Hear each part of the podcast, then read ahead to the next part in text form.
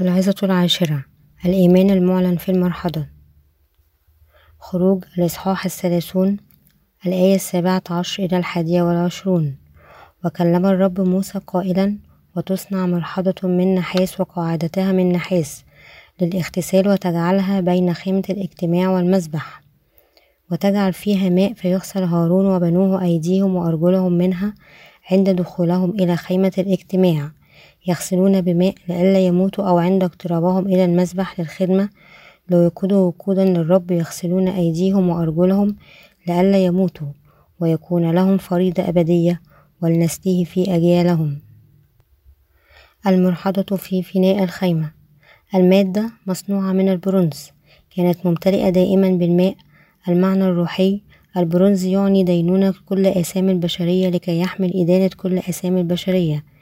يسوع أخذ أسامي العالم عليه بواسطة معموديته بواسطة يوحنا وهكذا. معنى المرحضة هو أن نحن يمكن أن نغسل من أثامنا بواسطة الإيمان بأن كل هذه الآثام نقلت ليسوع بمعموديته. الكهنة الذين يخدمون في الخيمة يغسلون أيديهم أيضا وأقدامهم في المرحضة أمام دخول الخيمة ولذا تجنبوا موتهم. يشير البرونز إلى دينونة كل من يأسم. وماء المرحضة يشير إلى المعمودية التي يسوع استلمها من يوحنا وخلالها أخذ أسامي العالم عليه. وبكلمات أخرى المرحضة تخبرنا أن يسوع أمام كل هذه الآثام التي نقلت إليه وحمل إدانة هذه الآثام. الماء في المرحضة يعني في العهد القديم الخيط الأزرق في الخيمة وفي العهد الجديد المعمودية التي يسوع استلمها من يوحنا. متى الإصحاح الثالث الآية الخامسة عشر؟ وبطرس الأولى الإصحاح الثالث الآية الحادية والعشرون. لذا المرحضة تشير لمعمودية يسوع وأنه المكان حيث نود إيماننا في الحقيقة بأن يسوع حمل كل خطايانا يضمن ذلك آثامنا الحقيقية وطهرهم سويا خلال المعمودية من يوحنا المعمدان منذ ألفي سنة مضت. هناك الأبرار في هذا العالم ولدوا ثانيا بواسطة الثقة بإنجيل الماء والروح وهم الذين استلموا مغفرة آثامهم بواسطة إيمانهم. أن كل أساميهم غفرت لهم بواسطة أعمال يسوع الظاهرة في الخيط الأسمنجوني والأرجواني والقرمزي والبوس المبروم. وعلى أي حال لأنه حتى الأبرار الذين استلمت مغفرة الخطية غير كافية في لحمهم هم لا يمكن إلا أن يأسمون كل يوم. ومثل هذه الآثام تدعو آثام حقيقية المكان حيث الأبرار. التي قد استلمت مغفرة الخطية يأتي أن تحل مشكلة آثامهم لا شيء إلا هذه المرحضة. حينما البار ارتكب الآثام الحقيقية يأتي إلى المرحضة في فناء الخيمة ويغسلون أيديهم وأقدامهم وهم يمكن أن يؤدوا الحقيقة بأن يسوع قد غفر مسبقا كل آثامهم الحقيقية بواسطة الثقة بالكلمة المكتوبة الله في الكتاب المقدس الماء في بعض الأوقات متعود أن يشير لكلمة الله أيضا لكن المعنى الأكثر أهمية من الماء هو معمودية يسوع أفسس الإصحاح الخامس الآية السادسة والعشرون. قال الذي يقدسها ويطهرها بغسل الماء بالكلمة ويوحنا الخامس عشر الإصحاح الثالث قال أنت طاهر من أمام بسبب الكلمة التي قد تكلمت إليكم المرحلة تمكن تمكن القديسون المقدسون الذين استلموا مغفرة آثامهم أن يمتلكوا الدليل أن الرب غفر آثامهم بالماء بغض النظر عن عدم كافية جسدهم. يقول بطرس الأولى الإصحاح الثالث الآية الحادية والعشرون والثانية والعشرون. هناك أيضا مثال الذي ينقذنا معمودية الآن إزالة قذارة اللحم لكن جواب ضمير صالح نحو الله خلال قيامة السيد المسيح يسوع الذي قد دخل سماء وجلس في يمين الله وملائكة وسلطات وقوة أخضعت أمام هذه الآيات. بطرس يوضح المعنى الروحي للماء أيام نوح. نوح حذر الخطاة الأرواح التي سجنت بواسطة الاسم بكلمات أخرى. الفيضان الذي يطهر كل قذارة أولا العالم. فقط الثمانية خلصوا خلال الماء. ماء الفيضان. أمات في ذلك الوقت كل أولئك الذين ما سبق أن وثقوا بكلمة الله. والآن بطرس ينتزع من حادثة الفيضان. أن معمودية يسوع هي مثال هذا الماء وهكذا المرحضة المكان حيث نعد خلاصنا مرة ثانية أمام الله. وبعد نحن نخلص القديسين الذين خلصوا من أسامهم بواسطة الإيمان يكسون في نعمة الله بواسطة الثقة. ماء المرحضة معمودية يسوع والبرونز دينونة الله وأن يسوع قد خلصهم من آثامهم حتى إذا نحن أيضا مملوئين بالضعف والعيوب حتى أننا من الصعوبة نتعرف على أنفسنا الأبرار. نحن يمكن أن نؤد بالتأكيد أننا أبرار بواسطة نقترب ثانيا إيماننا في معمودية يسوع. صلة الآثام وماء إراقة دمائه على الصليب إدانة الآثام. برونز لأننا نثق بكلمة الله التي خلصنا مسبقا من كل آثامنا وإدانة هذه الآثام. يمكن أن نصبح الأبرار دائما وكلمة الله التي فيها نحن نؤمن تخبرنا أن يسوع أخذ آثامنا عليه خلال معموديته التي استلمها من يوحنا وسفك دمه على الصليب ليحمل إدانة الآثام في مكاننا هل كان يمكن أن تخلص إلى الأبد من كل آثامك الحقيقية؟ خلال العشاء الأخير بعد مشاركة خبز عيد الفصح والأشربة مع تلاميذه يسوع أمام الموت على الصليب طلب أن يغسل بطرس وأقدام تلاميذه والآخرين بالماء لأن يسوع قد أخذ مسبقا كل آثام تلاميذه خلال معموديته التي استلمها من يوحنا وأراد أن يعلمهم حقيقة المرحضة. يسوع أخبرهم أنه بعدما يعمده هو كحمل عند الفصح يدفع الأجرة موت عن الخطية بواسطة أن يصلب على خشبة وهكذا الاثنى عشر تلميذ ليسوع مع أنهم بقوا غير كاملين بعد الإيمان لن يحدث مرة أخرى مطلقا أن أصبحوا مذنبون وعلى نفس النمط الحقيقة بأن يسوع غسل أقدامهم كانت لهم كلمة الحقيقة يشهدون. أن يسوع قد جرف مسبقا كل أسامي العالم وهكذا التلاميذ يمكن أن يبشروا دائما إلى شعوب العالم. أن يسوع هو المخلص ونشر إنجيل الماء والروح الذي هو أتم مسبقا. عبرانيين الإصحاح العاشر الآية الأولى إلى العشرون. المرحضة هكذا تسمح للبار الذي خلص من كل أسامه بواسطة أن يثق بحقيقة معمودية يسوع. يعطيهم الإدانة أيضا الخلاص أن الله نفسه خلصهم. الكتاب المقدس لا يسجل حجم المرحضة. بينما حجم أي شيء آخر في الخيمة يسجل حجم المرحضة. ليه؟ هذا يبين لنا الحقيقة أن يسوع ابن الله أخذ أسامنا عليه بمعموديته عظيما. بشكل لا نهائي. يخبرنا أيضا أن حب يسوع الذي خلصنا من أسامنا وإدانتنا غير محدود والمرحضة تظهر الحب العظيم الذي لا حصر له. البشر لابد أن يستمر أن يأسم طالما يعيشوا. بواسطة أخذ كل أسامي العالم عليه خلال معموديته التي استلمها من يوحنا. بواسطة أن يكون مصلوب ويسفك دمه على الصليب. يسوع محى كل الآثام للأبد. المرحضة صنعت بواسطة مرائي المتجندات للنساء. التي خدمت في الخيمة. سفر الخروج الإصحاح الثامن والثلاثون الآية الثامنة. هذا يعني أن كلمة الله لامعة بضوء الخلاص على الخطاة وتأخذ ظلمتهم. نحن يجب أن ندرك أن الله جعل المرحضة لكي هو نفسه يمكن أن يجرف أثامنا هذه حقيقة قد أشرقت الضوء على أسامي الشعب المخفي في عمق قلوبهم وجرف أساميهم للأبد وأعطاهم مغفرة الأثام وحولهم لأبرار. بكلمات أخرى المرحضة تلعب دور واضح بالشهادة عن حقيقة أن السيد المسيح قد خلصنا نحن الخطاة بالتمام بكلمة الله. المرحضة كانت أيضا مصنوعة من البرونز. هل تعرف ما أهمية البرونز التي صنعت منه المرحضة؟ يشير إلى لا شيء إلا أن إدانة الخطية التي نحن كنا نواجه لنكون أكثر دقة يخبرنا أن يسوع حمل كل أثامنا إلى الصليب بمعموديته وأودينا في مكاننا. نحن الذين افترضنا في الحقيقة يندان أثامنا خلال ماء المرحضة. نحن يمكن أن نؤكد مرة ثانية أن كل أثامنا طاهرة أولئك الذين يثقون بهذا أصبحوا الذين حكموا خلال إيمانهم وإذا لم يعودوا يواجه أي دينونة. المرحلة الممتلئة بالماء تخبرنا خلال الخيط الأسمنجيني والأرجواني والقرمزي والبوص المبروم يسوع قد طهر مسبقا أسامك وخلصك كلية من أسامك. وجعلك تطهر المرحلة بكلمات أخرى البرهان الموجب للأبرار الذين قد استلموا مغفرة الخطية. مسبح المحرقة يعني دينونة الخطية بينما المرحلة تعلق بالخيط الأزرق بين مواد الخيمة وتخبرنا أن يسوع أخذ أسامنا عليه بمعموديته في العهد الجديد. نحن يمكن أن ندخل في القدس فقط عندما نفتح وندخل بوابة فناء الخيمة بواسطة مسبح المحرقة وبعد ذلك نعبر بواسطة المرحضة أولئك الذين يمكن أن يدخلون في الخيمة حيث مثاني الله فقط أولئك الذين الذين مروا بوضوح خلال مذبح المحرقة. والمرحضة بواسطة الإيمان فقط أولئك الذين استلموا مغفرة الخطية بواسطة الثقة بحقيقة المرحضة في البناء الفناء الخارجي للخيمة يمكن أن يدخلون في القدس. وعندما يحاول إنسان أن يدخل القدس بواسطة قوته الخاصة النار ستجيء من القدس وتلتهم هذا الشخص. حتى أبناء هارون ما كانوا مستثنين من هذا وبعض منهم في الحقيقة مات في الحقيقة نتيجة لذلك. لوين الإصحاح العاشر؟ الآية الأولى إلى الثانية. أولئك الذين يجهلون بصرة الله البار بالآثام والدينونة ويهملون هذه الحقيقة.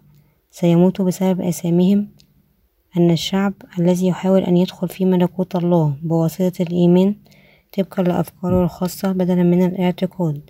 في خلاصه المسحب جدا من الخطية سيواجه بكل تأكيد دينونة النار لإثامهم بسبب حتمية دينونة الخطية كل الذي ينتظرهم كنتيجة هو فقط جهنم. يسوع أكمل خلاصنا من الخطيئة بالخيط الأسمنجوني والأرجواني والقرمزي والبوس المبروم. لكي نحن سنكون قادرون أن ندخل في القدس. إنه بواسطة أن نثق بهذه الحقيقة أننا نخلص كلية من أثامنا الله خطط لخلاص البشرية من الخطية أمام الخلق وعلمنا رغبته بالتفصيل خلال حقيقة الخيط الأزرق. معمودية يسوع والخيط القرمزي موت يسوع على الصليب والأرجواني. الله أصبح إنسان في الكتاب المقدس. طبقا لهذه الخطة هو حقا قد خلص كل الخطاة من أثامهم وظلمهم. خلال أعمال يسوع الظاهرة في هذا الخيط الأرجواني والأزرق والقرمزي. يوحنا الأولى الإصحاح الخامس الآية الرابعة. هذا النصر الذي تغلب على العالم هو إيماننا وهذا موجود في الآية العاشرة. التي تقول الذي يثق بابن الله إنه في الحقيقة لا يثق بيسوع كالمخلص. إذ أنا لكي أفوز بالصالح بشيء غريب كان علي أن أصر بالتهور على هذا الأغرب. أثق بك. هل هذا الشخص سيقتنع هذا الشخص حقا؟ يجب أن يؤمن حقا ويكون سعيد بشأنه. بالعكس هو من المحتمل يقول هل تعرفني؟ أنا لا أعتقد إني أعرفك. إذ أقول إليه ثانيا لكن أنا ما زلت أثق بك بأي طريقة وأنظر إليه بالعيون الجدية محاولا أن أجعله يشعر أفضل. هل هو إذا يرغب أن يكون سعيد بشأنه؟ إنه من الأكثر الاحتمال أنه فقط سيراني قد أنطلق بلا أساس. الذي فقط يحاول أن يقرأ رأيه ويمشط حسنته. الله لا يسر بالشعب الذي فقط يثق به بتهور. عندما نقول أثق بالله أثق بيسوع ليكون منقذ مذنبين. إذا نحن يجب أن نعلن إيماننا فيه بعد معرفة وإيمان بكيف يسوع قد اعتنى بظلم الخطاة إذا نحن نؤمن بشكل طائش أو بتهور كما لو أنا أننا ليس عندنا شخص في كل إذا نحن لا يمكن أن نخلص. نحن نخلص فقط عندما نحن نؤمن بواسطة أولا معرفة كيف يسوع جعل أسامنا تختفي بوضوح عندما نقول أننا نثق بأحد. نضع ثقتنا الحقيقية في هذا الشخص لأننا نعرفه بشكل لائق أنه جيد ونعتبر هذا الشخص ليكون مقبول. ونضع الثقة في الشخص الذي نحن لا نعرفه جيدا. يمكن أن فقط يعني أننا نكذب أو نحن مغفلون عرضة للخيانة وهكذا. عندما نعلن أننا نثق بيسوع نحن يجب أن نعرف بالضبط كيف يسوع جعل أسامينا تختفي. فقط عندما يمكن أن, أن نحن لا نكون متروكون بواسطة ربنا في اللحظة الماضية. وتدخل السماء كمولودين ثانيا أبناء الله الإيمان الحقيقي الذي يمكن أن يقودنا إلى السماء هو الإيمان في الخيط الإسمنجوني والأرجواني والقرمزي. بكلمات أخرى الإيمان الحقيقي يثق بإنجيل الماء والروح الذي خلصنا خلال ماء معمودية يسوع والدم موت يسوع والروح القدس يسوع الله. نحن يجب أن نعرف فقط كم عظيمة هي نعمة ربنا التي خلصتنا ونثق به لأن الإيمان بهذه الحقيقة يقودنا لخلاصنا. سواء إيمان المسيح كامل أو لا يصمم فقط بواسطة سواء أو لا لهذا الشخص يعرف الحق والروح بقلبك أنت يمكن أن تثق بيسوع مخلصك عندما تثق بإنجيل الماء وهذا الإيمان في يسوع مخلصنا. أنه أعطانا مغفرة الخطية خلال إنجيل الماء والروح الإيمان الحقيقي الذي خلصنا من كل أثامنا. المرحضة تأكيد الخلاص الذي قد غفر أثامنا. المرحضة كانت تملأ ماء وكانت توضع بالتمام أمام القدس. وهي المكان حيث تذكر أنفسنا نذكر أنفسنا أننا استلمنا مغفرة الخطية ونؤكد نوالها بواسطة أنه تأكيد الحقيقة أن الله طهر كل آثام المؤمنين كما أن الكهنة الذين يخدمون في القدس يغسلون أيديهم وأقدامهم في المرحضة حينما يصبحوا ملوثين. أولئك الذين استلموا مغفرة الخطية حينما يأثمون يتطهرون من مثل هذه الآثام أيضا. بواسطة تزائير أنفسهم وتأييد مرة ثانية خلال كلمة الله. أن يسوع مسبقا قد محى هذه الآثام التي لوثتهم وأفر عليهم أيضا بواسطة أنه دين بشكل مفوض. نصبح مدنسين لأننا نحن لا يمكن أن نستمر أن نأسم بأننا نعيش في هذا العالم. بماذا يجب أن نطهر من كل هذه الآثام التي تدنسنا إذا نحن نتطهر بواسطة أن نؤمن أن المسيح ملك الملوك جاء إلى الأرض منذ ألفي سنة. في جسد إنسان ليخلص الخطاة وأخذ أسامهم عليه وسفك دمه على الصليب وغفر للمذنبين أثامهم ويمكن أن نستلم مغفرة الخطايا ونتطهر من أثامنا فقط عندما نثق بالحقيقة أن يسوع أخذ كل الآثام عليه بواسطة معموديته ويمكن أن نطهر أثامنا الحقيقية. عندما نثق بهذه الحقيقة أن الله قد طهر مسبقا كل أثامنا خلال الخيط الأسفنجوني والأرجواني والقرمزي. نحن يجب أن يكون عندنا الإيمان الذي يعرف ويؤمن بالحق المعلن في المرحضة. بدون الإيمان. في مرحضته يمكن لا يمكن أن ندخل في القدس حيث الله يسكن. أعمالنا يمكن أن تكون تامة لأن نحن عندنا عيوب. نأسم في بعض الأوقات ولكن الخلاص الذي لله قد أعطانا تام ومع هذا. لأن كلمة الله تامة لأن الله طهر عيوبنا بخلاصه التام. يمكن أن ندخل بشكل جريء في القدس. أولئك الذين لا يذهبون خلال المرحضة لا يمكن أن يدخلوا القدس. نحن نكون مستحقين أن ندخل القدس بواسطة إيماننا في حقيقة أن يسوع جاء للأرض منذ ألفي سنة ومحى كل الآثام بإنجيل الماء والروح والدم المتنبئ به خلال الخيط الإسفنجوني والأرجواني والقرمزي بدون إيمان وأن الرب محى مسبقا أثامنا وجعلنا أبرار نحن لا يمكن أن ندخل في القدس كما لا يمكن أن ندخل في قدس الله بدون الاعتقاد في الخيط الإسفنجوني والأرجواني والقرمزي. ونحن لا نثق بإنجيل الماء والروح ولا يمكن أن نتمتع ببره. فصاعدا إلى عرش نعمة الله بواسطة أن يثق بكلمته في كنيسته من الصلاة إليه واستلام نعمته ومن الحياة مع خدامه وقدسيه المرحضة هي التأكيد النهائي لخلاصنا من خطية. وضع الله المرحضة أمام القدس مباشرة وملأها بالماء لكي يعطي تأييد الإيمان لأولئك الذين يثقون بإنجيل مغفرة الخطية. هذه المرحلة تطهر الضمائر المدنسة للأبرار الذين يؤمنون. دعونا نقرأ يوحنا الأولى الإصحاح الثاني الآية الأولى إلى الثانية. يا أولادي كتبت إليكم هذا لكي لا تخطئوا أو أن أخطأ إنسان فلنا شفيع عند الآب يسوع المسيح. البار وهو كفار لخطايانا ليس لخطايانا فقط بل لخطايا كل العالم أيضا. آمين. إن أخطأ إنسان فلنا شفيع عند الآب يسوع يغسل يسوع البار القلوب المدنسة بالماء. اليوم أمام أن يصلب خلال العشاء الأخير تجمع يسوع مع تلاميذه وصب ماءه في طشت وغسل أقدامهم. وعندما أنا قد عمدت رفعت كل آثامك بضمن ذلك حتى الآثام التي سترتكبها فيما بعد. وأنا سدان على الصليب في مكانك وأخذت حتى إسامك المستقبلية وأنا غفرته وأصبحت منقذك. لكي يخبر لماذا أنا الذي يسوع غسل أقدام التلاميذ خلال العشاء الأخير من عيد الفصح؟ قال لبطرس الذي رفض أن تغسل أقدامه أقدامه بواسطة يسوع لست تعلم أنت الآن ما أنا أصنع ولكنك ستفهم فيما بعد. يوحنا الإصحاح الثالث عشر الآية السابعة.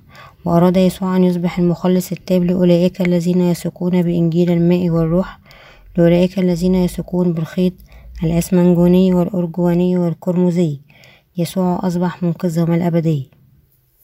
استعمال المرحضة.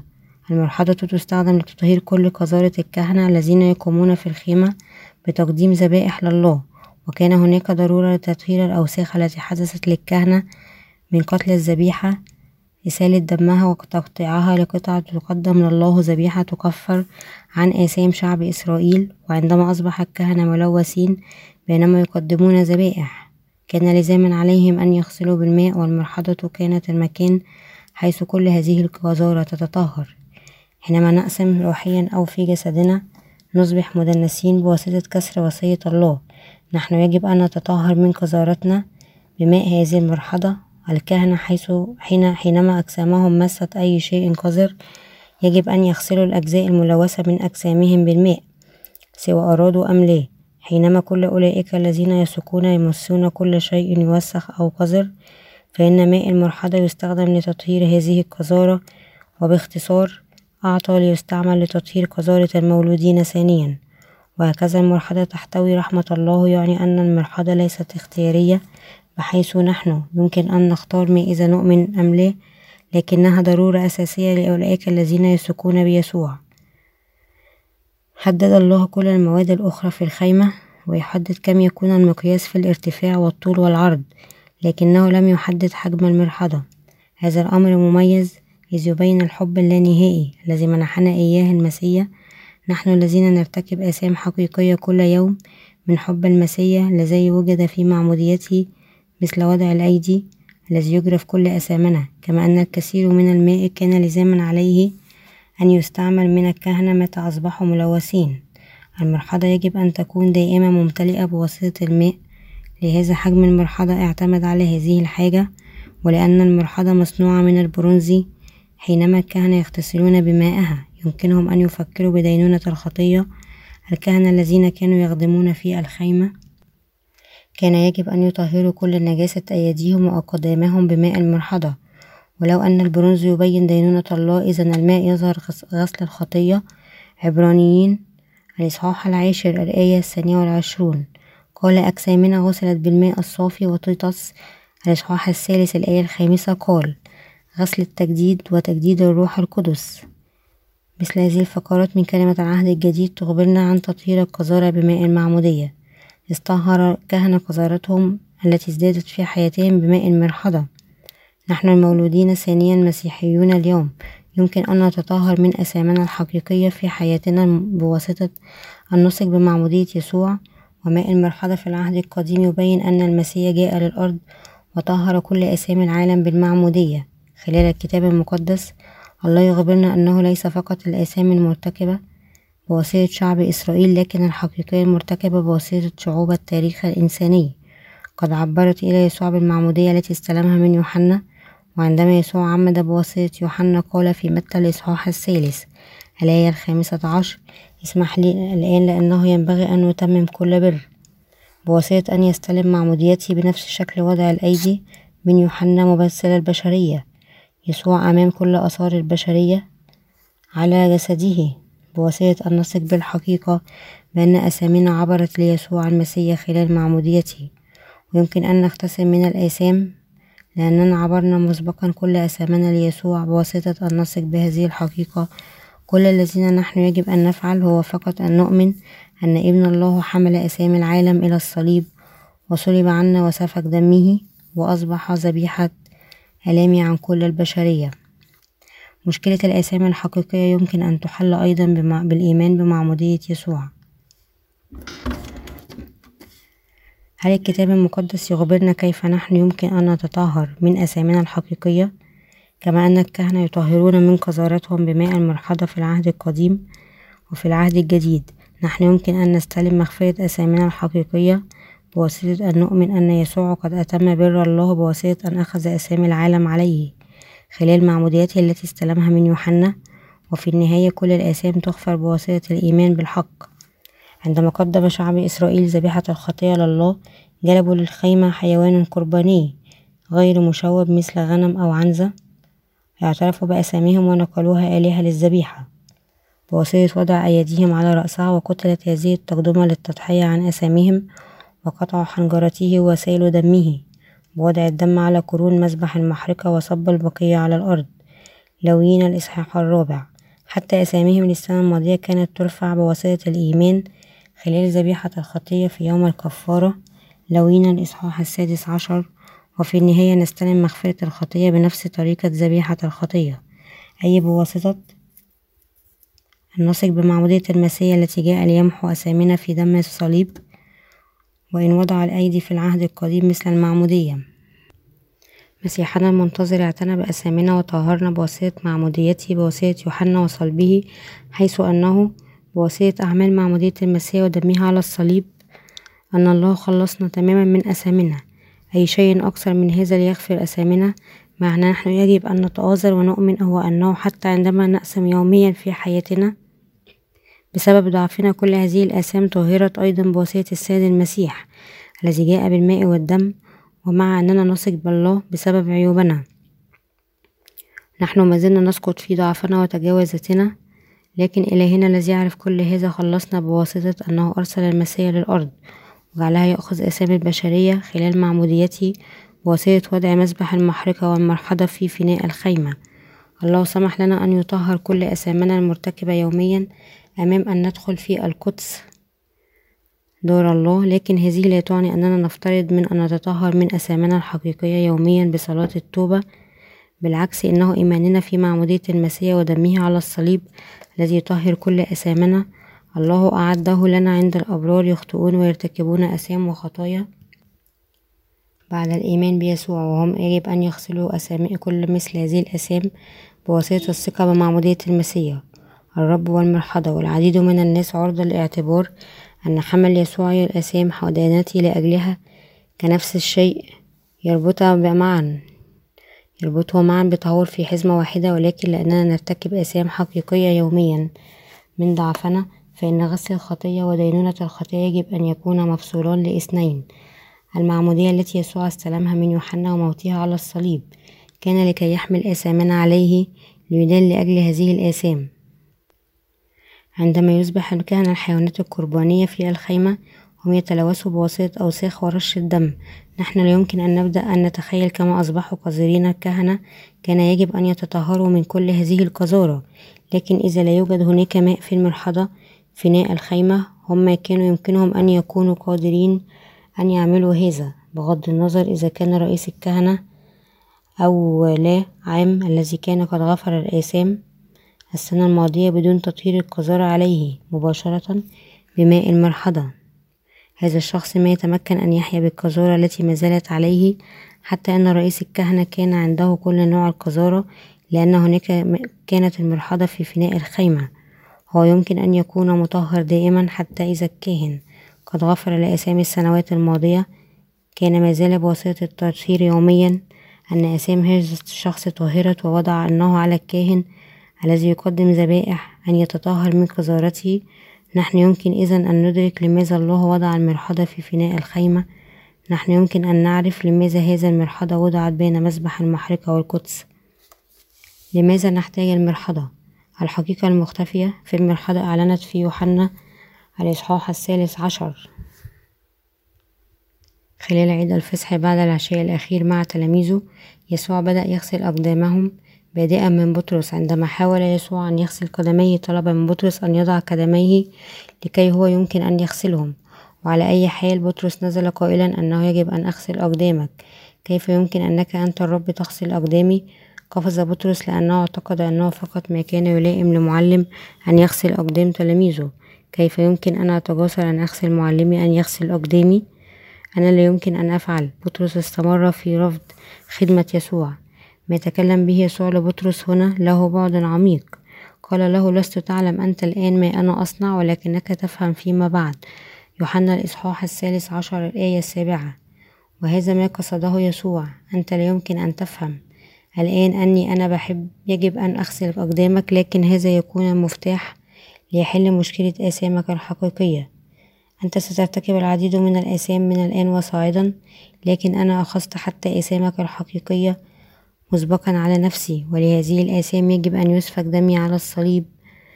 أنت يجب أن تعرف إذا وتؤمن بأني أنا المسيح. في عقل بطرس هو فقط رأى أنه لا أخلاقي ببساطة المسيح أن يغسل أقدامه ولهذا رفض أن يكون مغسول. لكن يسوع أخبر بطرس أن تعرف ما فيما بعد وغسل أقدامه. فقط عندما أغسل أقدامك يمكن أنت أيضا أن تكون لك علاقة معي. أنت لا تفهم الآن؟ أن أغسل أقدامك لكن بعد أن أصلب وأصعد لملكوت السماوات ستعرف لماذا غسلت أقدامك.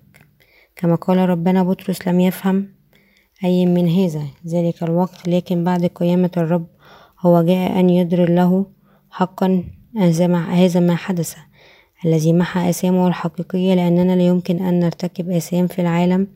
الرب غسل أقدامنا لكي نؤمن أن يسوع المسيح يأخذنا حتى هذه الآثام الحقيقية بمعموديته في وقت تالي بعدما بطرس خان الرب ثلاثة مرات أدرك هذا ووثق به وقال في بطرس الأولى الإصحاح الثالث الآية الحادية والعشرون. هناك أيضا مثال الذي ينقذنا المعمودية. ليس إزالة قذارة الجسد لكن جواب الضمير الصالح نحو الله. وخلال قيامة المسيح هنا هنا الكلمة مثال تعني المزمور المرموز إليه أو تفسير الرمز أو نوع سابق مثل شكل في العهد الجديد الذي تم في العهد القديم ويعلن السياق السابق بوضوح أن معمودية يسوع هي مثال الماء في العهد القديم. وفي العهد الجديد وعند ذبيحة الخطية في يوم الكفارة تقدم إلى الله ليغفر آثام السنة الماضية فإن رئيس الكهنة يمثل شعب إسرائيل كان يجب أن يضع يديه على الذبيحة ويعترف بآثام الشعب التي قد ارتكبها لكي يعبر آثام الذبيحة.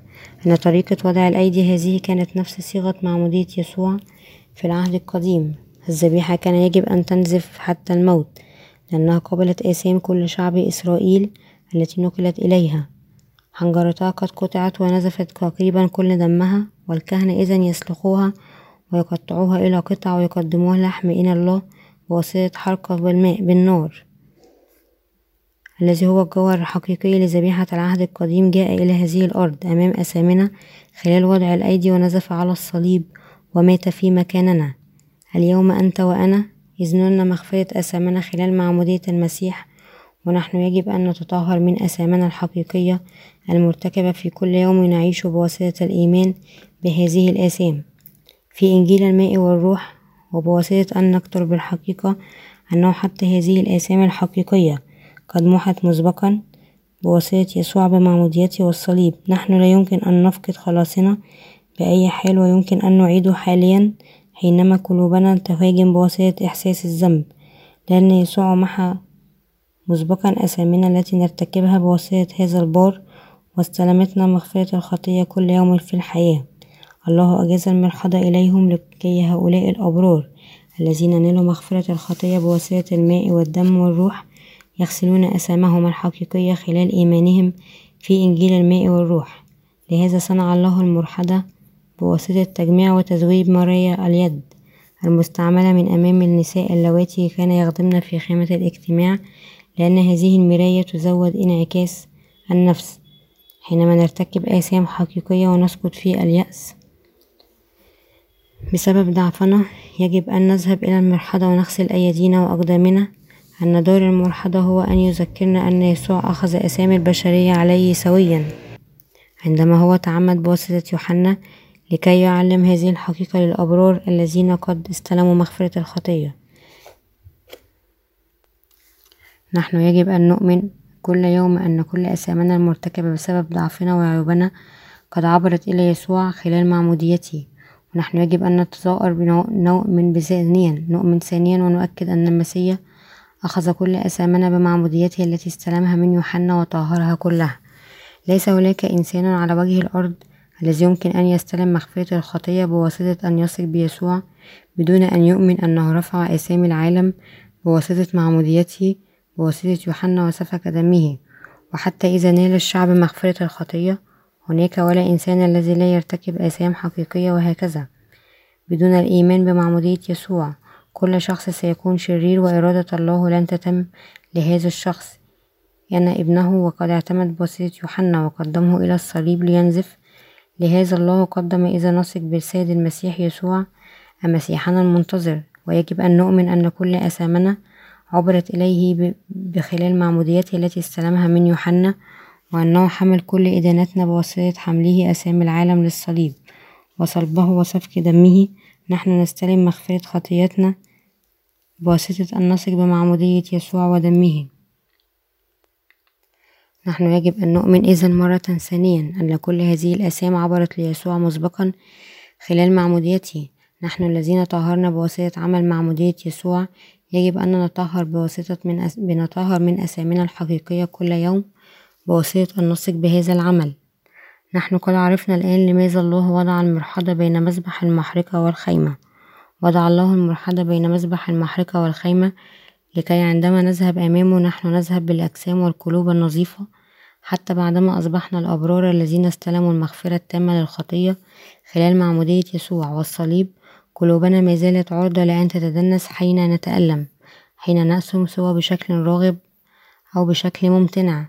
لهذا يجب نحن أن نطهر هذه القذارة في المرحضة عندما نعبر مذبح المحرقة ونذهب أمام الله.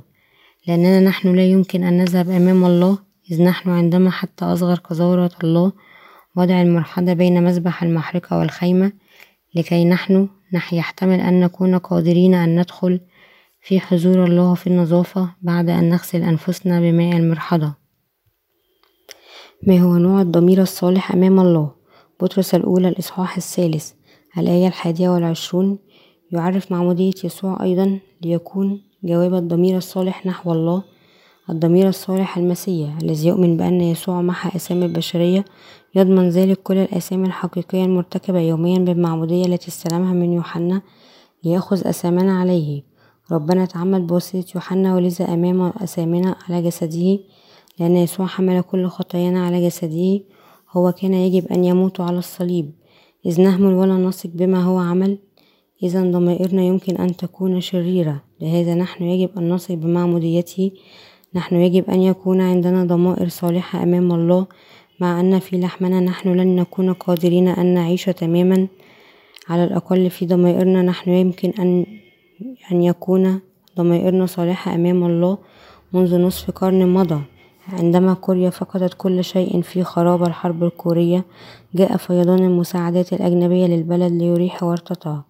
مع أن ملاجئ اليتامى كانت لابد أن تستلم مثل هذه المساعدات إلا أنه بدلا من أن يكون هذا بعض الشيء العديم الضمير حولهم في جيوبهم الخاصة وبنوا ثرواتهم الخاصة. هم ليس عندهم عندما بلدان الأجنبية قدمت حليب ومطحون وطحين وبطانيات أحذية ملابس وتجهيزات أخرى. المؤيدون أرسلوهم لكل الشعب العاري والجوعان في الحاجات المريعة لكي يكتسوا ويتغذوا بشكل صحيح. هم يمكن أن يتخيلوا بصعوبة أن بعض الموظفين والنصابين العام الشرير يحولون هذه البضائع لمساعدات الشعب. صاحب الضمائر الصالحة كان سيوزعهم بأنصاف بين الفقراء وأولئك الذين بدلا من أخذ المساعدات الأجنبية في فرصة أن تبني ثرواتهم يوزعون بأنصاف بين الاحتضار الفقير للجوعي الذي ليس عندهم شيء ليكونوا خجلان من أمام الله. لهم كانوا سيعيشون بالضمير الجيد لكن أولئك الذين هم فكانوا هكذا يمكن أن يتهم بكونهم لصوص بواسطة ضميرهم الخاص. هؤلاء اللصوص يمكن أن يكونوا ما زالوا مغسولين من أساميهم وهم يتحولون ويثقون بمعمودية يسوع حتى الآن. لكي يأخذ أثامنا عليه ويمحو أثامنا الحقيقية. يسوع جاء للأرض وعمد بعد أن اعتمد بواسطة يوحنا. يسوع جرف أثامنا سويا وأنا أود أن أوبخ المتشككون في معموديتي. إذا يجعلك تكون مفتخرا هكذا إن لم تصل بمعموديتي. بأي الثقة تعمل أنت؟ هل أنت جيد بما فيه الكفاية؟ تدخل الملكوت بدون الإيمان في معموديتي.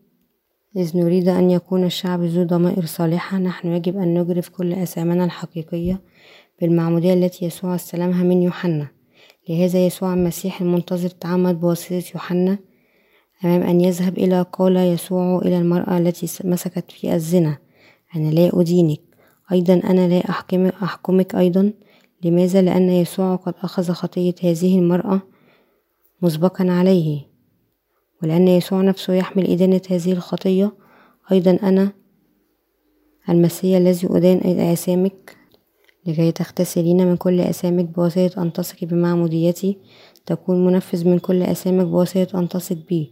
تكون منقذة من كل إدانة الخطية بواسطة الإيمان ومغسولة من آثامك ومطهرة من آثام ضميرك وتشرب الماء مني الذي يجعلك لا تعطش ثانيا. اليوم أنا وأنت نؤمن بيسوع المسيح الذي خلصنا. هل أنت حقا تؤمن أن يسوع يأخذ آثامنا حقا عليه بمعموديته ويمحيها كلهم. ربنا طهر آثامنا بواسطة معموديته ويمكن أن نذهب إلى الله في الضمير الجيد. لماذا؟ لأن ربنا أخذ أثامنا عليه وطهرها بواسطة معموديته وحمل هذه الأثام للصليب وأدين في مكاننا بواسطة صلبه وقام من الموت ثانيا منذ زمن بعيد. يسوع جاء لهذه الأرض وخلال سنواته الثلاثة والثلاثون. أخذ كل أثامنا ومحاها بمعموديته ربنا مكنا أن نذهب لله ونصبح الأبرار بواسطة أنه أخذ حتى أثامنا الحقيقية عليه وطهرها.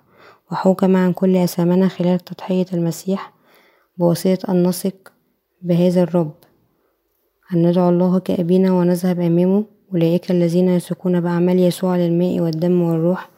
هم الذين لهم ضمائر صالحة بالعكس وبالتأكيد أن الضمير الشرير هو الذي لا يثق بأعمال الرب للبر بمعموديته وصلبه. في الوقت الحاضر العديد من الناس لا يأخذون كلمة الله بجدية بسبب إيمانهم بالخرافات. العديد من الكذابين يتركون كلمة الله كما لو أنها كانت بشكل مجرد حلية فقط يبشرون أننا يجب أن نؤمن ونعمل الصالح.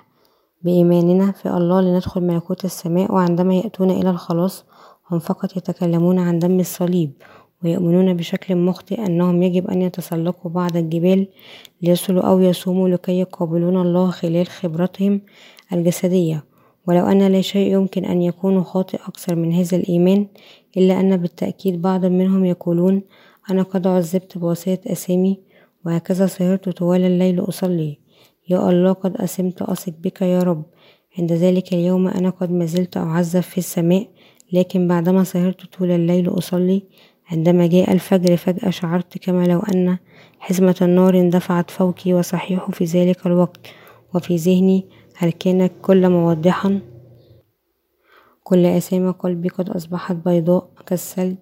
أيضا كان في هذا الوقت أني ولدت ثانيا هللويا مثل هذه الأفكار أفكار جاهلة وحمقاء صناعية تحول الله الكلمة بدون فائدة. أنت يجب أن تتذكر أن الله سيعاقب بواسطة العديد من الأمور. كذلك كنت كثيرا لكن أنا وثقت بما قال الرب أننا سنشفى إذا أمنا وهكذا قاومت ألمي قائلا يا رب أنا أؤمن. عندما اعتقدت مثل هذا ذهب كل الألم وكان عندي قرحة معدية لذا كل وقت قلت شيء حدث لي وجع فظيع بالمعدة. لذا أمام الله كلما صليت. يا رب أنا متأذي لكن أنت قلت بأنك تسمع لنا مهما نصلي. أنا ما زلت أثق بكلمتك كفاية أكيدة. أنا ليس عندي مشكلة في الهضم ما كان ما كل هذا هذه الحالات حيث الشعب ما قابل الرب خلال الكلمة. هذه الحالات تعرض إيمان زور. الذي يؤمن بواسطة عبر الكلمات.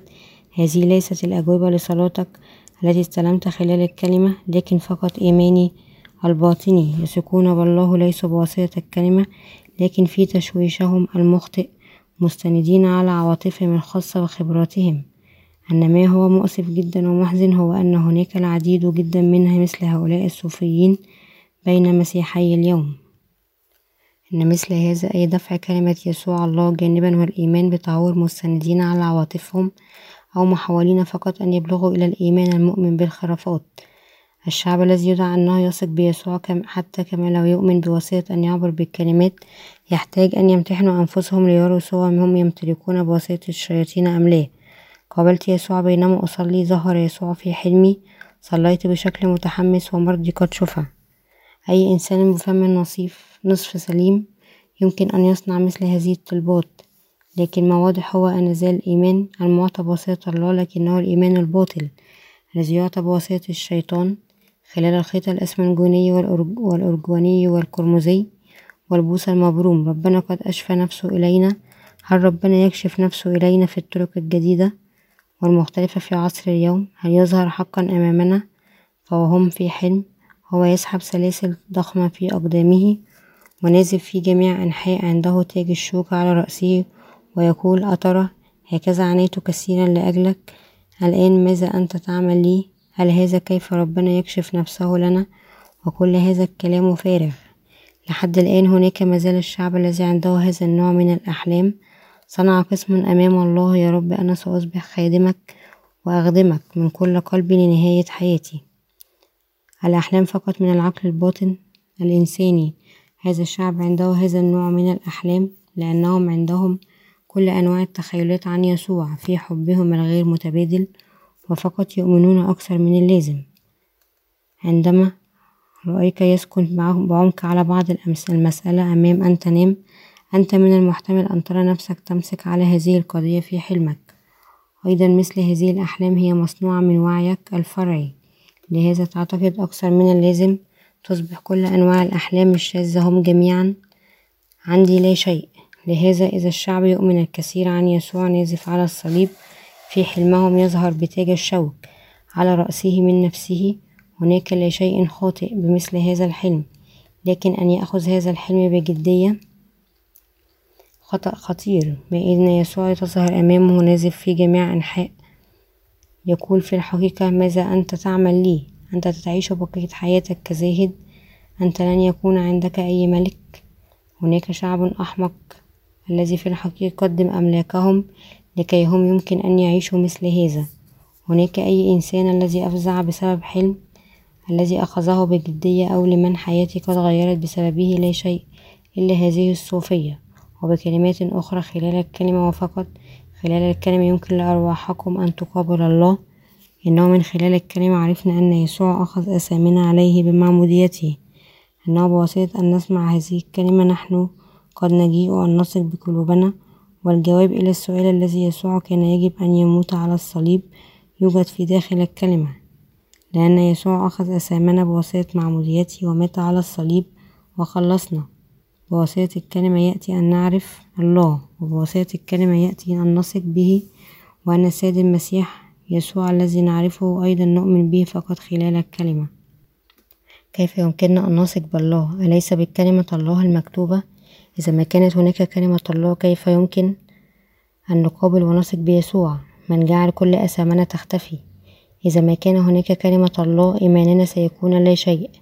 هذا ما أعتقد. نحن لربما نتكلم بأفكارنا لكن هذه ليست الحقيقة وعندما قلوبنا تملأ بما ليس حقيقي ثم الحقيقة لا يمكن أن تدخل في قلوبنا. الشيء الصحيح أن نقول ليس. هذا ما أعتقد. هذا ما يقوله الكتاب عندما نقرأ الكتاب المقدس. الحقيقة لكنها تتكلم بواسطة الله في قلوبنا ويصحح أخطاء أفكارنا. ما إيمانك في إنجيل الماء والروح المصنوع؟ هل هو مصنوع من أفكارك الخاصة؟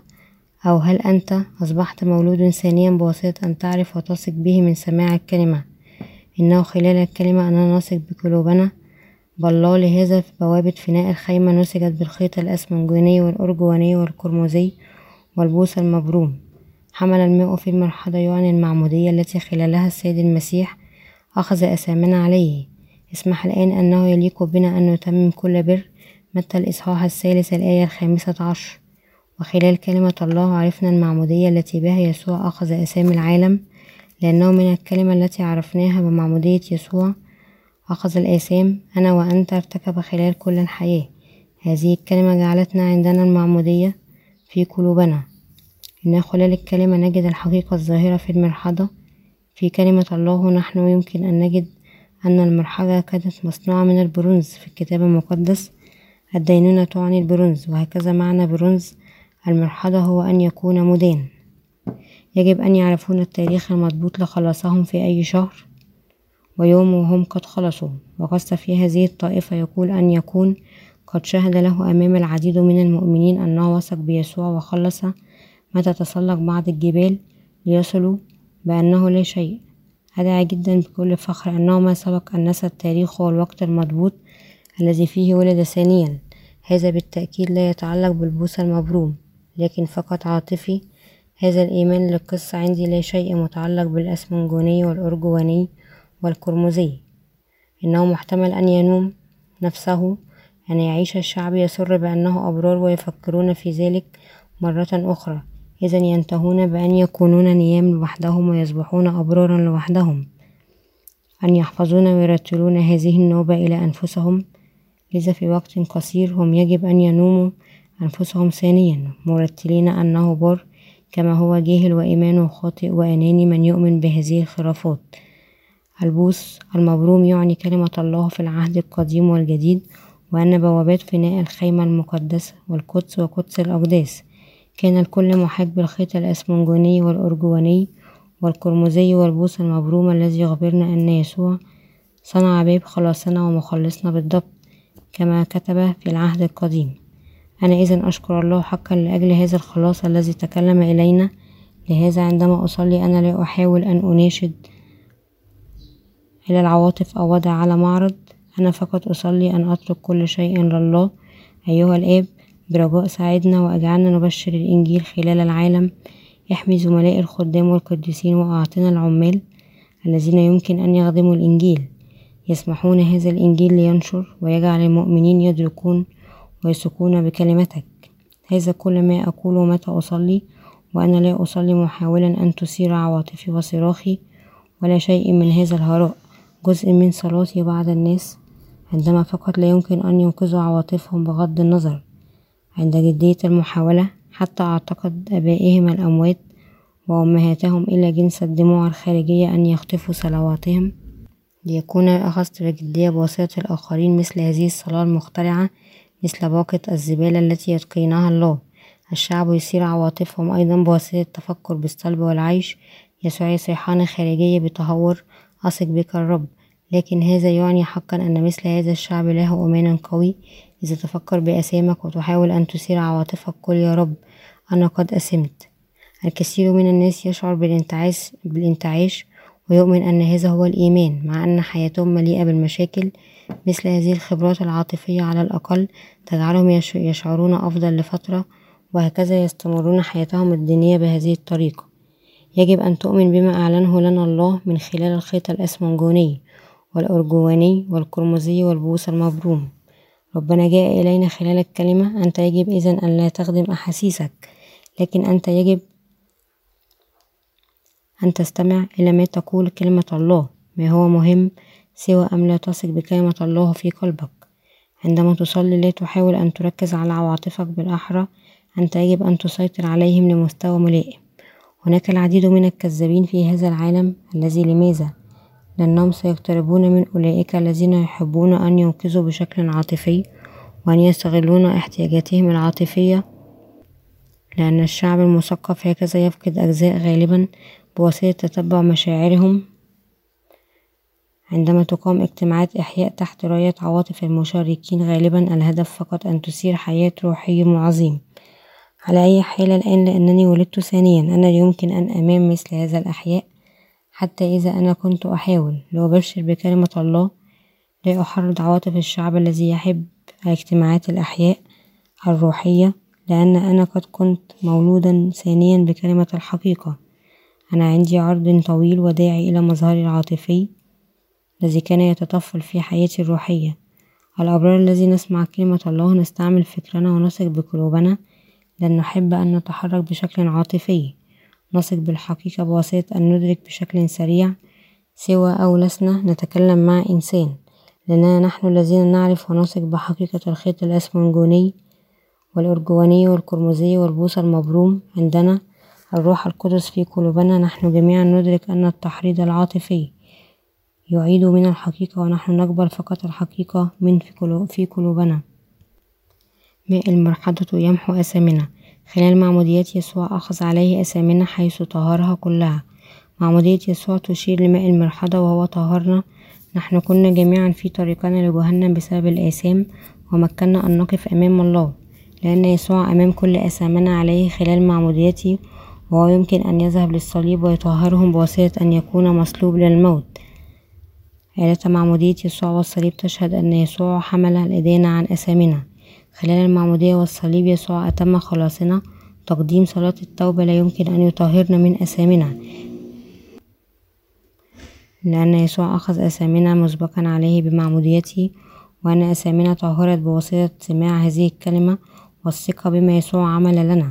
نحن يمكن أن نتحرر من الإدانة عن كل أثامنا شكرا ليسوع الذي حمل الإدانة عنا وحمل عنا مسبقا كل إدانتنا بسبب الخطية خلال إيماننا في معموديته وخلصنا بواسطة الإيمان حقا بطريقة ما الخلاص بسيط تماما إذا أمنا بهبة ومحبة الخلاص.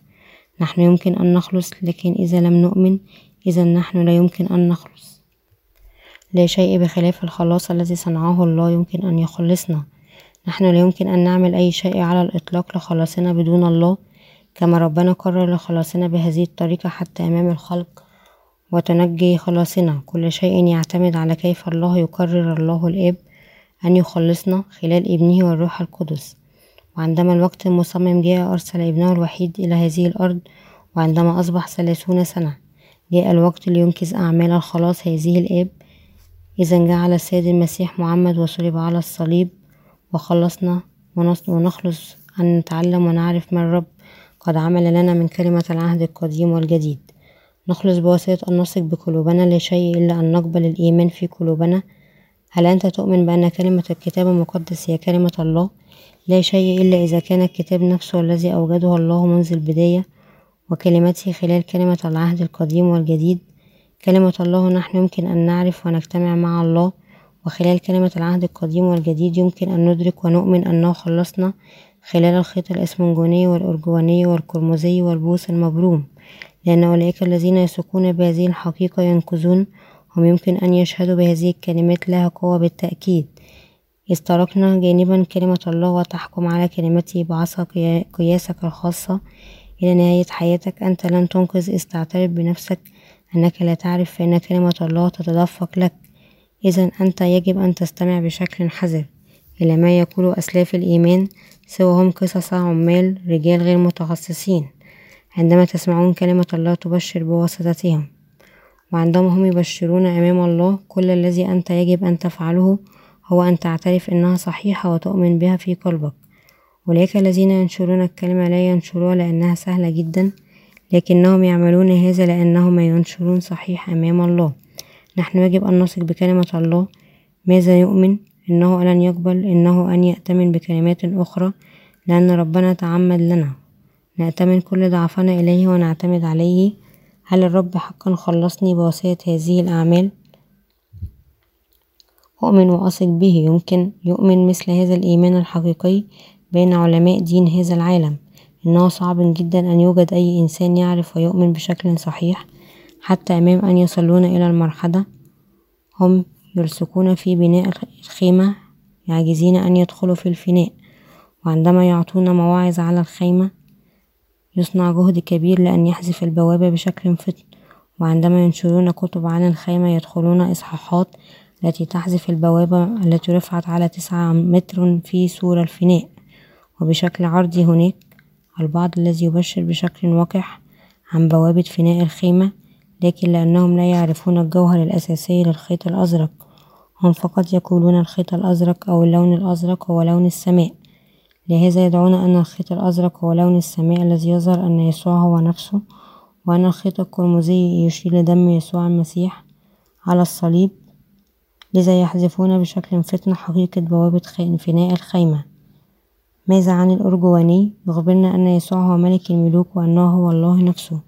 إن لاهوت يسوع يحمل مسبقا في خيط الأرجوان تماما لأنه ليست هناك حاجة أن يكرر الحقيقة باللون الآخر من الخيط. حقيقة الخيط الأزرق هو أن المسيح جاء للأرض وأخذ أسامي البشرية سوية بواسطة معموديته بواسطة يوحنا. لكن علماء دين هذا العالم لأنهم لا يتعرفون على معمودية يسوع.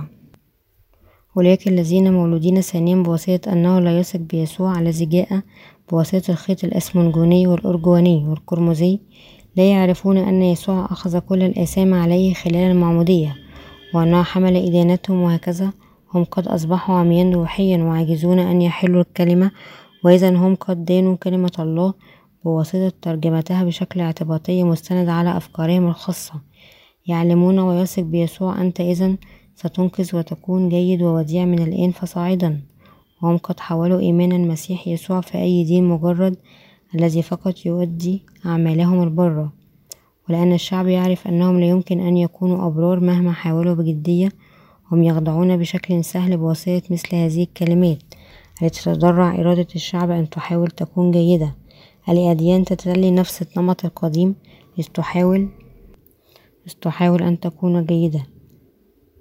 أنت, أنت يمكن أن تعمل أو حاول لكي تصبح مقدس. الموضوع العام يصادف الأديان هو أن يقدرون الأفكار المحتشمة جهود والبشرية إلى مصير كبير. ماذا عن على سبيل المثال البوذية تؤدي البوذية الجهود اللانهائية وإرادة البشرية وتعلم توابعها أن يحاولوا أن يصبحوا مقدسين لوحدهم. قائلة لا تقتل اطلب الحقيقة وتكون جيد. وفي بعض الطرق تعليماته مشابهة تماما للمذاهب المسيحية. والسبب أن المسيحية والبوذية تظاهران وثيقة الصلة على الرغم من أنهما على طرفي النقيض لأنهم أديان مجردة والدين والإيمان مختلف بالكامل عن كل منهما. والإيمان الحقيقي يتعرف على ويقبل في قلوبنا الهدية التي ربنا خلصنا خلال بر الله. الإيمان يستلم مغفرة الخطية بواسطة الثقة بقلوبنا أن الرب جاء للأرض وتعمد ليأخذ أثامنا وحمل كل إدانة أثامنا بواسطة صلبه. معتقدين أن الرب خلصنا من أثامنا وإدانتنا بواسطة أن خلصنا بالماء والروح بالإيمان.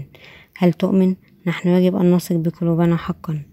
الله قد خلصك وخلصني مسبقا من أثامنا وهكذا كل الذي نحن يجب أن نفعل هو فقط أن نؤمن بهذا في قلوبنا ونقبله. هذا ما يجب أن يعمل الابن المطيع حقا الله أمامه وأي شيء آخر ليس مهم لأن الله قد أحبك. أرسل الابن الوحيد إلى هذه الأرض وجعله يأخذ أثامك عليه. بواسطة معموديته وصلب ونزف ومات وقام وخلصك من آثامك إذا أنت لا تثق بهذه الحقيقة كيف تتلامس مع الله؟ وحتى الآن إذا تريد أن تصبح أبنائه مطيعون وبناته الذين يمكن أن يرجونه من القلب إذا أنت يجب أن تؤمن بما فعل الله خلال ابنه ومحى أثامك وخلصك. استثق بقلبك وفي الشكر. أنت يجب أن تعترف بفمك وتريد أن تثق به لكنه يظهر ليكون صعب جدا أن تثق بقلبك. إذا حاول أن تعترف بإيمانك. ولنفترض للحظة أني أنا عندي خاتم بلوري حقيقي. دعونا نفترض ما هو أكثر بأني أعطيه إليكم. لكن إنسان ممكن يفرض أن يقبله يقول أنه لا يمكن أن يؤمن أنه مصنوع من الماس الحقيقي وأن الخاتم هو بلوري حقيقي إلا أن هذا الشخص لم يؤمن أنه ليس بلوري ولو وهكذا هو فقد الآن أن يحصل على الخاتم البلوري الحقيقي. الإيمان مثل هذا إذ برهن خبير أحجار كريمة الشعب بتصريح مكتوب أن الخاتم مصنوع من البلور الحقيقي وهم يؤمنون حينئذ أن الله أخبرنا بالتفصيل خلال كلمته المكتوبة أن الخلاص الذي أعطانا حقيقي وأولئك الذين يثقون بخلاصه لأن كلمته تشهد بهذا هم شعب الإيمان. صعب لي أن أؤمن أنه حقيقي في الحقيقة ولكن طالما أنت المطلق المسيح تقول بأنه الحقيقي أنا أؤمن إذا عندما الشعب هكذا يؤمن هم يمكن أن يصبح إذا شعب الإيمان والهدية الأكثر تصبح ثمنا تصبح لهم كما وعدوا ومن الناحية الأخرى هناك أيضا نوع مختلف من الإيمان. دعونا نفترض أن النصاب قلد الخاتم الماس وأن إنسان اشتراه منبهرا بواسطة ألوانه الرائعة مقتنعا أنه كان أصيل. هذا الشخص يقتنع آليا أنه صنع اختيار حكيم لكنه في الحقيقة هو غش. عندما الشعب يثق بالشهود الباطلين الذين يدعون أن الخاتم هو مصنوع من الماس بينما هو لا. إذا هذا الماس المزيف هو نفس الماس الحقيقي لهذا الشعب. وبالنسبة هم يؤمنون بتهور أن الخاتم مصنوع من الماس لكن ما عندهم بالطبع المزيف. وعلى نفس النمط هناك شعب الذي عنده الإيمان الباطل ومع ذلك هم مقتنعون بإيمانهم. إنه بلا أساس وباطن وباطني وباطل لأنه لا يأتي من كلمة الله الله قال لا تعبد آلهة أخرى أمامي ولكن الله هو الله نفسه والكلام يخبرنا أننا لم نولد من الماء والروح نحن لا يمكن أن نرى ملكوت الله. يوحنا الإصحاح الثالث الآية الخامسة.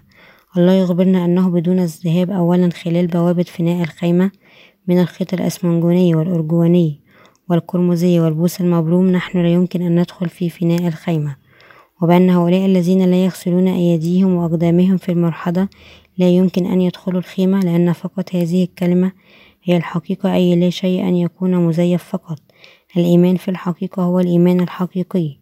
وعندما يخبرك يسوع أنه جعل أسامك تختفي بمعموديته ودم الصليب كل ما يجب أن تفعل هو أن تؤمن فقط. لأن الذي يقول أنه عمل هذا هو الله هذا هو الإيمان في كلمته حقيقية. إذ ربنا ما عمل هذا حقا إذا هذه خطيته. وإيمانك نفسه ليس خاطئ من الناحية الأخرى. إذا الرب قد عمل بالتأكيد ولحد الآن أنت ما تؤمن وإذا ما كنت تنقذ. إذا هذه بوضوح كل مسؤولياتك الخاصة لأن هذا هو ما نحن يجب أن نؤمن به ونحن يجب أن نؤمن بما الله يتكلم إلينا خلاله. ما الكلمة التي تقال خلال الكنيسة إنها كلمة السيد المسيح يسوع الذي جاء إلينا؟ بواسطة الخيط الأسمنجوني والأرجوني والقرمزي والبوس المبروم تنشر الكنيسة كل كلمة الله أن يسوع أخذ أثامنا عليه بواسطة معموديته وأن يسوع هو الله نفسه وأنه يرفع الإدانة عن أثامنا على الصليب. والإيمان في هذه الحقيقة أن يسوع خلصنا هو الإيمان الصافي الحقيقي المضمون بواسطة الله. وعندما نحن أولا نعرف إرادة الله والمعاني الروحية الظاهرة في الخيمة وبعد ذلك نتكلم عليها. ثق بمعمودية يسوع واستلم يسوع المعمودية التي تطهر كل الآثام القذرة المظلمة التي حتى في قلوبنا تقصد المعمودية أن ترفع الخطية أو تنقل أو تدفن أو تحول وأن تغطي لأنه ليس يسوع لأن يسوع استلم مثل هذه المعمودية وأخذ آثامك عليه. أولئك الذين لا يثقون بهذا يوضعون إلى الموت ويطردون لجهنم وتصنع مرحلة من نحاس وقاعدتها من نحاس الاغتسال وتجعلها بين خيمة الاجتماع والمذبح وتجعل فيها ماء يغسلون أيديهم وأرجلهم لئلا يموتوا ويكون لهم فريضة أبدية والنسلية في أجيالهم. سفر الخروج الإصحاح الثلاثون الآية الثامنة عشر إلى الحادية والعشرون. ألا تؤمن ستلعن ألا تؤمن ستطرد إلى جهنم. أنت لا تؤمن لعنة يهوى ودمار سينحدرون عليك وأنت سترمي في النار الأبدية يغسلون أيديهم وأرجلهم لئلا يموتوا. قال الله هذا لرئيس الكهنة ويقول أنه الناموس السرمدي الذي هو ونسله خلال أجيالهم يجب أن يلتزموا به. أي إنسان الذي يريد أن يثق بيسوع كمخلصه يجب أن يثق بمعموديته ودم الصليب. يعود الإيمان إلى أولئك الذين يأخذون بشكل شجاع. الخلاص يصبح لك عندما تقبله في قلبك بواسطة الإيمان. الحقيقة يمكن أن تكون مفيدة إلينا فقط عندما نثق بها. نحن يجب أن نثق بما الله قد أخبرنا ليس هناك عقبة للقلب أعظم من الجحود. الله قال بأن عندنا يأتي الكهنة أمامه هم يجب أن يغسلون أيديهم وأقدامهم في المرحلة البرونزية. ولحد الآن هناك الكثير من الشعب الذي عنده الإيمان ويغسل أيديهم وأقدامهم بماء المرحضة وكل شخص الذي عنده الإيمان ظاهر في المرحضة سيوضع إلى الموت أمام الله. ثق بالإنجيل والماء والروح في قلبك وتطهر مغسولا. ولذا تذهب إلى الله وتتجنب موتك وتستلم ملكوتك لهديتك بغض النظر عن كيف تجادل وتصر أمام الله أنت ستكون مدان بكل تأكيد لأنك لا تعتقد أنك خلصت أتمنى وأصلي بأن لا إنسان بينكم يواجه موت عدم الإيمان بالحقيقة إذ أنت لا تثق بحقيقة الخلاص الذي قد محى أسامك بمعمودية يسوع ودمه على الصليب أنت ستؤذي بشدة هل أنت تؤمن؟ نحن يجب أن نشكر الله لخلاصنا من أثامنا وإدانتنا خلال المرحلة. الجزء الباقي من الخيمة سيناقش في الكتاب التالي لهذا الكتاب وأتمنى أن ينال جميعكم امتياز أن تكونوا أبناء الله خلال رسالة هذه الكتب.